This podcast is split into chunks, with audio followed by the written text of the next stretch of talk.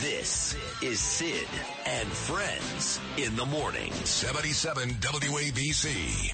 So I recently told my parents that I may be a little bit romantically interested in women. And that was a big shock for them considering the past 10 years of coming out as gay, then queer, then non-binary, then trans. And I think it was just a bit of a shock. So I tell my dad and he goes, well, I would love to see you get a woman pregnant. And I said, oh, no, no, no. She would be getting me pregnant. And then he said, what, do you have a vagina now? And I said, never say never. And then I tell my mom, and she goes, I would just love to see you own property one day. And in California, that's sort of, you know, a, a parent's dream. It's not having kids or getting married. It's, it's, are you able to own a house? And wouldn't that be nice? Yeah. Well, you can't even make it up.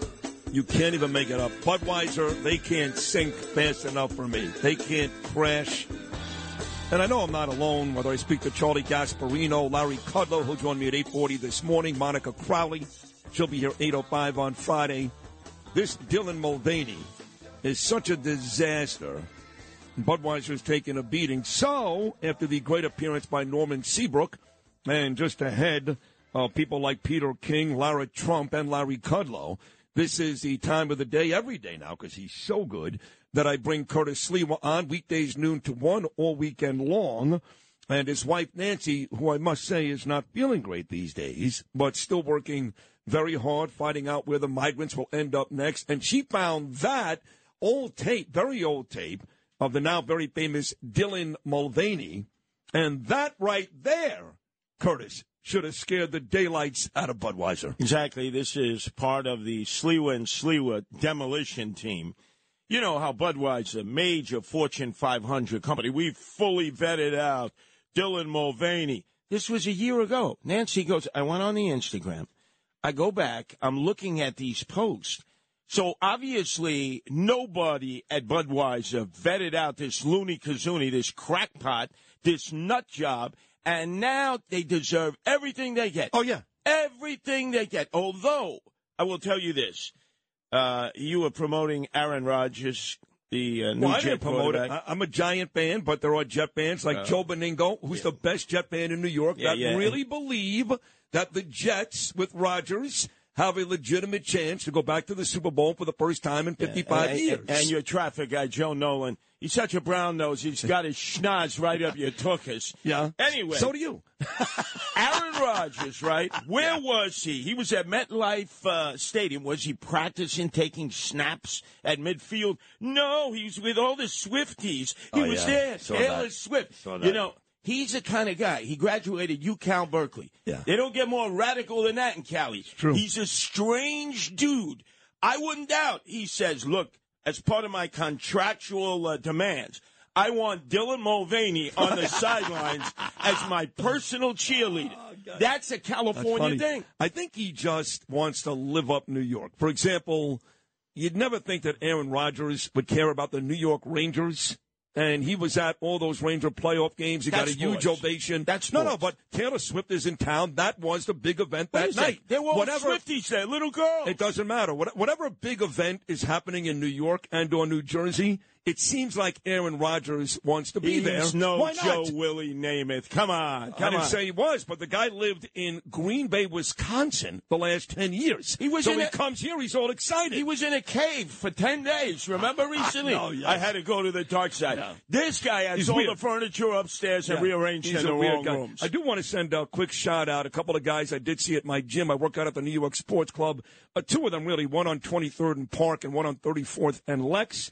And uh, Eduardo Pedrero, great trainer, and his client Robert Sundheimer, listening right now. Listen every day, big fans. Hello, Eddie and Robert. Okay, so there's the Aaron Rodgers stuff, but you seem to have an issue with something I said even before that. I guess. Oh, oh. First of all, you bring in Noam Laden. yeah.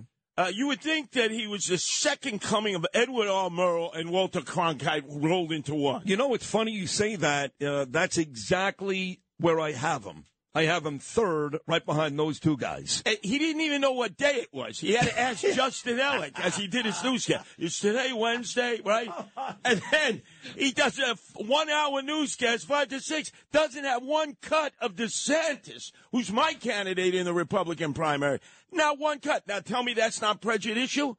Tell me that's not No, newsworthy. listen, listen. There, he, he's a he's a great news guy, and he's been an unbelievable addition. Getting him back has really made. I can tell you this: the station and this show exponentially better. But he's a lib. He hates Oh, Republicans. he's not just he hates lib. DeSantis. He hates Trump. He probably hates me. He's a red diaper doper baby. He went to communist camp in Maryland, and you know who his camp counselor was? Oh. Matt Drudge Matt Drudge was his camp counselor. Go ahead, have him deny that, right? he's a tried and true. He's pink. Is that what You it know, is? a lot of reasons Yeah. that he's pink. But anyway, you couldn't even pin him down on Sudha Setty. Right, if you don't want to fire the dean of CUNY Law after standing up and applauding this lowlife Fatima Muhammad after her hate-filled speech graduating law school at CUNY, where she took out the cops, took out the Jews, took out the military, this dean of students stood and applauded. I'll say it for the fifth time today. She should be fired today. And yes, when I asked Noam, I think it's because he's the news guy. He needs to be somewhat neutral. But in a case like this, you got to fire this lady. Well, hold on a second. Slowly I turn step by step. Yeah. You have a heartbeat away from becoming Speaker of the House of Representatives, Hakeem Jeffries. Oh, you love him. I despise him. I hate him. I loathe him. this guy quotes Biggie Smalls from the well of the house. Yes, he did. And recently he was asked, you know, your uncle, Dr. Leonard Jeffries, the most virulent anti Semite in the history of New York City. Wait a second. He's worse than Louis Farrakhan? Worse, he's the one who created the concept of ice people and sun people that Reverend Wright used. And for 10 years, Barack Obama and Michelle Obama would say, we didn't hear him say that. We were too busy saying, Amen, hallelujah, Amen. Sun people, ice people. No kidding. Now you happen to be a sun person now because you have so much tan. yeah. You could be a brother. There's no doubt about it. Right. But the rest of us McWhitey Whiteys here, we're the ice people. Dr. Leonard Jeffries took Hakeem Jeffries to Egypt twice on tour to teach him that black people were superior and white people were the devils. And so Hakeem Jeffries wrote an editorial when he went to SUNY Binghamton. He spoke in defense of not just his uncle, Dr. Leonard Jeffries, but Screwy Louis Farrakhan of the Nation of Islam. And all of a sudden, it was like it was Joe Biden. He had dementia. Well, I, I, don't quite remember that. Wow. You know this guy still believes that Oh, crap. 100. Listen, I don't like him, and I made fun of him that day years and years ago with Bernard, God rest his soul, when he started actually uh, singing the lyrics of Hypnotize on the Congress floor like a real moron. He remembered that, Yes. not about his uncle, I am who not- hated whites and Jews. I am not surprised to hear any of this. I I really believe we're being inundated these days, whether it's Jeffries and Al Sharpton, with a lot of African American people that are racist and hate the Jews. So this does not surprise me. no. Right, but Dr. Leonard Jeffries was head of black studies throughout the City University of New York. Wow. It took Rudy Giuliani to get him out of there with the help of Herman Badillo that was appointed to the CUNY board. Badillo went to war against Dr. Leonard Jeffries, and they called him a race traitor. Oh, you kiss white butt. Your guy, Eric Adams, said about Herman Badillo, the great Puerto Rican congressman, great legislature, why did you marry a white woman, a white Jew, huh? Who said this? Your friend. No, no, no, no. Every- no. yeah, look it up. I, no, I, I have to see Irma, it first. Irma, a great woman, was side by side, and unfortunately had dementia herself. And do you know that Herman Badillo would go home every day to take care of her? Oh, disgraziata, Eric Adams.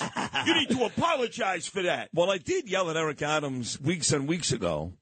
He was doing a Sunday morning show. Was it WBLS? One of, Of course, Yeah. inner city broadcasting, Yeah, right? right. Those So they are had peop- him Those people have their complexion, which is right in line with Yeah. his complexion. Of course. So he speaks black there, and he speaks white with you. He does, but on that show that day, he was on specifically to talk about the lawyer Maddox, the guy that, of course, uh, was employed with Al Sharpton in the Tawana Brawley case. And he went on to go on and on about what a great lawyer, what a terrific man. I mean, this guy was involved in one of the skeeviest, most disgusting hoaxes, talking about Donald Trump, hoaxes in the history of this city. And I actually said something to Eric about that that day. So all these guys seem to, you know, they, they forget history. I don't know what it is. No, no, no. It's like they view you as a cracker sucker. No, they don't. Yes, they do. No, they don't. Let me tell you something. Uh, what did he say years later after he left the police department as a house mouse, which meant he was only in the precinct?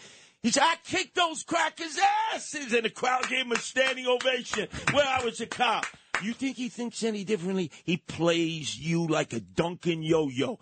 Well, he, he puts you to sleep. He walks the dog. He said, I got it like this. Watch, I got my homie here, my white friend, Sid Rosenberg. And then he probably walks away and says, I got that. Uh, oh, excuse me, is Charlemagne the God on the line? my favorite morning program. How no, no, times? no. He has said in, in press conferences in front of the whole city, the Daily News actually reported it, that I am his favorite. Oh host. yeah, while Yes. you were feeding the illegal aliens Well, on that's fine. Wednesday night. Well, it was the homeless, not Oh, the illegal excuse- aliens. No, they were the illegal aliens. Well, I can tell you this. Yesterday, I took the four train at about uh, 3 o'clock in the afternoon, and I texted just two people, you and Adams. Yes. And I was on the way to work out at the gym talking about uh, and Pajero. And I get to the to the uh, platform on Fulton, and there's a human-sized cardboard cutout of Mayor Eric Adams.